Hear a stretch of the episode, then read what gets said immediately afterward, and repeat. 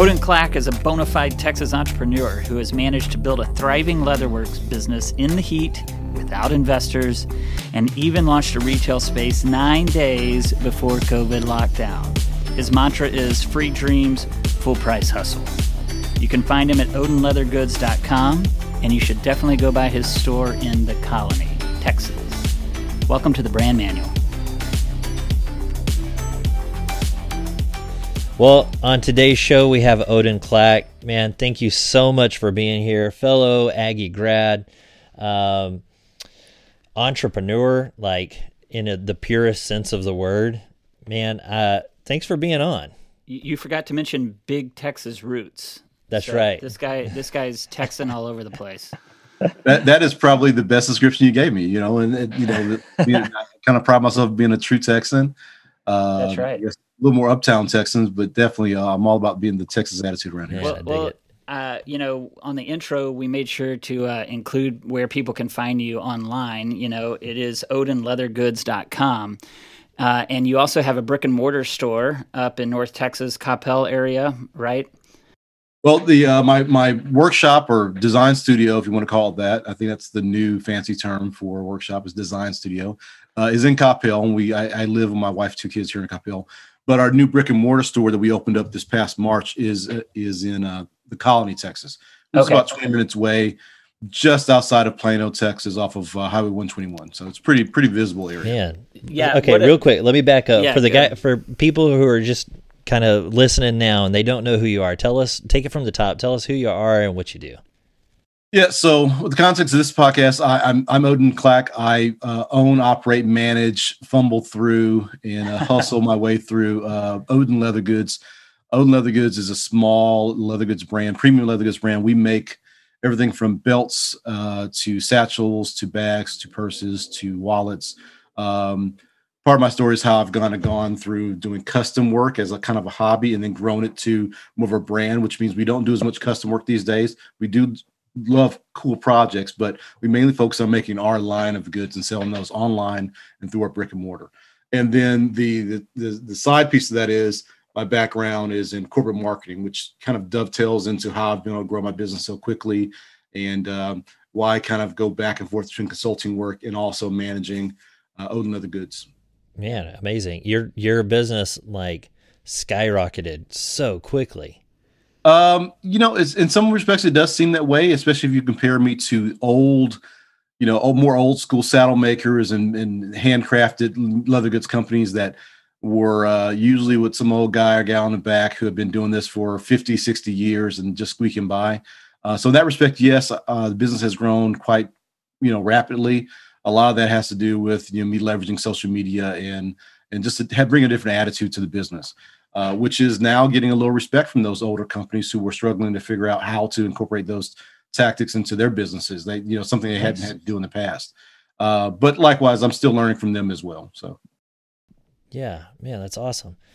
Tell tell me about um, you're like I found you on social media, by the way. Like that's my engagement with you is through that platform on Instagram, and like your videos are amazing your photos are awesome like you got the whole like the whole vibe the whole brand is going on thank you um you did this as a side hustle you did this yeah. as like a passion, passion. i won't even say yeah. hobby mm-hmm. but it's like yeah so i mean i can give you a little background so i was working um, for a health and wellness company direct sales company i was in the corporate office i worked for them for nine a little over nine years um, before that I was in a consulting firm, and this wellness company was one of my clients, and I just kind of transitioned into a full time position with them.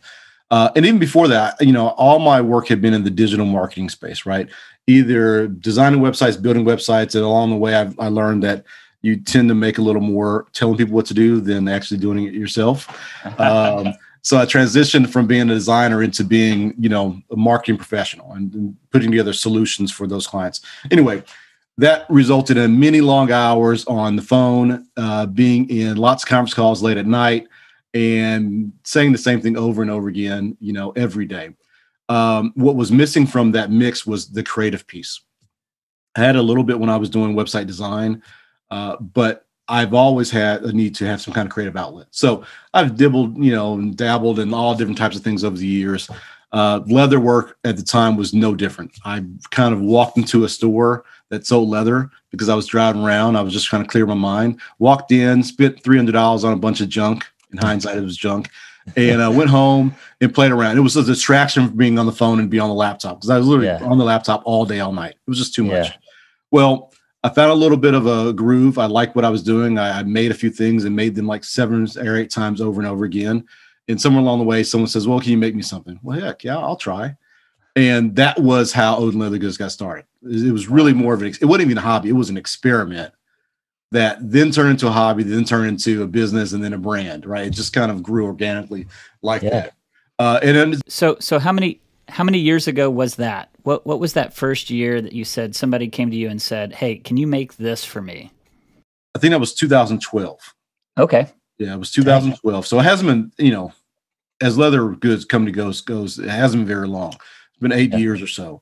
Um, and I yeah, I remember vividly. I brought some leather home and screwed around with it, and it turned out okay. Hindsight wasn't very good at all. I would never do that again. but at the time, I thought it was great, and and that was yeah eight years ago. And then from there, it was lots of um, me going home after work and um, playing with the kid. I had a two year old at the time, and hanging out with the wife, and uh, then going out in the garage. Or at the time was the dining room table and playing on with this leather gear and equipment for you know hours on end, and being up until one or two o'clock in the morning. Drag myself out of bed the next day to go to work. And uh, that was kind of the cycle for a while. I would get up at 6 a.m., take care of the kid, go to work, come home, wife and kid time for a little while, and then out into the garage for, until one o'clock, two o'clock in the morning. Man, that's amazing. What what was the switch? What, like when did you know this is actually working? And all right, we can do this. Well, the switch was kind of when. Um, well, there was. I mean, there was a few inflection points. There was a few switches that along the way. One was okay when I decided I decided I, I didn't want to do it as a hobby anymore. I want to grow a business. That's really I got the nerve to go to farmers market, put my stuff on sale, and I got a lot of interest. Okay, wow. I mean, people care. Yeah. I made a few dollars. People started asking for more stuff. Okay, that it's a business, right? It's a small business. Yeah. It's a little hobby, cool business. And then um, what I started doing is getting some traction online, and people ask me my opinion about stuff. Mm. And I started giving them my opinion as it merged together with the small business and hobby, with what I knew from the corporate side, and helping people out. Uh, and then the the big switch was probably in 2017, I guess, when I was invited to do a, a speak in at a conference in uh, I guess it was Memphis is where it was, and they had the nerve to put me on stage and ask me my opinion about stuff. I rambled on for about an hour. People were hip and hollering and clapping. I was like, wow, I didn't just embarrass myself. And two, people actually cared what I had to say and I had so much feedback from those other creatives. It was a creative conference about what I was doing and how it inspired them and how they've been following me that I thought to myself, you know what? I've really got to lean in here. Yeah. And I made the decision at that point that I was going to transition out of my corporate job uh, in six to nine months and uh, and really again lean in on another goods. Now the short is that it didn't take six to nine months. I got laid off three days later. Uh, so but just, so that was an easy decision. It raised it, was, it, it was a, great. Bit. It was easy decision. It was it was the weirdest thing. I got laid off, and um, I immediately said, oh, "I guess it's not going to take six to nine months to transition out." I'm transitioning out today. Got laid off at nine thirty in the morning. Was in my workshop fulfilling orders by eleven, and the rest is history. There you go, man. That isn't. That's a kind of fortuitous transition, man. That's amazing. It is. You know, and I would say while I I was telling myself I was going to transition in six to nine months it would have been tough. I'm not a big risk taker to be honest with you, so it would have been really tough. And that was just God and the world telling me, you know, no, now's the time. Hmm. And it turned out absolutely great. So you you uh one of your caps says free dreams full time hustle. Yeah. Right? Full price hustle. Sorry. So you're you've earned that. That that didn't that's not just a fun slogan. It's a uh, yeah, that's how I got to here is that it is a lot of sweat. Um, and that was actually one of the great things in your video is you're just out there sweating and you're like, you got your handkerchief and it's like, for everyone that happens in the video, literally out there sweating. It's hot here in Texas. Yes, that's right. Yeah, I mean, free dreams, full price hustle is is kind of my mantra. It's, it turned into the shop mantra. Something I always said in my head, and it found that it did resonate with other people. And it just means that you know a lot of us spend a lot of, especially as young people, right? I, I really hammer on the young men a lot because we tend to be we want to be macho. We want to talk a lot about what we're going to do and what we are doing. The fact of the matter is, most of us aren't doing a thing. We're just talking, right? Mm. and so it's it, it, the mantra goes along with the whole, you know, less talk, more walk. That's right. Um, you know, and so really it was like, okay, if I want to grow my business, if I want to grow this brand, this whatever, you know, we're doing on the side, it's going to take work. It's not going to happen for me just talk and run my mouth. The mm-hmm. only thing that I have to spend, because again, I'm not a big risk taker, is sweat equity, right? I may not be willing to go get a loan. I may not be willing to to leave my job and quit and you know throw caution to wind. But what I can do is put in more hours and more sweat and more energy and more efficient energy than anything that's than right. anyone else on the block. And that's how I've grown my business. That's yeah. great. Yeah, that's fantastic. What's been the hardest thing? Um, I mean, there's again, there's been so many things. It, you know, what when we say hardest thing, it depends on the season that we're in, right? Yeah. Mm-hmm. At one point, the hardest thing was okay, what am I going to make? Right? Am I going to you know flail around without a lot of focus and make a thousand things, or am I going to narrow myself narrow the businesses only make these 25 things. That was a very hard decision, especially when you're essentially telling people, no, I won't sell you that one thing anymore. Mm-hmm. Uh, people are saying, well, what do you mean you don't want my money? It's not that I want your money. It's that I have to be focused on these 25 things. That was a very hard decision. Mm-hmm. Um, hard decision is, you know, now is, you know, finding the balance between you know, well, when I was working a day job, it was sleep, mm. you know? Yeah. Uh, I mean, I wasn't yeah. sleeping, but four hours a night. Happily, I wasn't sleeping, but it's not sustainable. So transitioning and again, trying to figure out what's the balance between work life, balance, hustle, side hustle. Uh, that's tough, you know, especially for a guy who's, I'm always saying hustle, hustle, hustle. Well, it comes with some caveats there. Uh, at some level of hustle is not sustainable, right? You've got to find right, a sustainable level of hustle that doesn't drive you into the ground where the point to the point where you're not able to do your business at all. Right. Yeah. I can't say that I it's...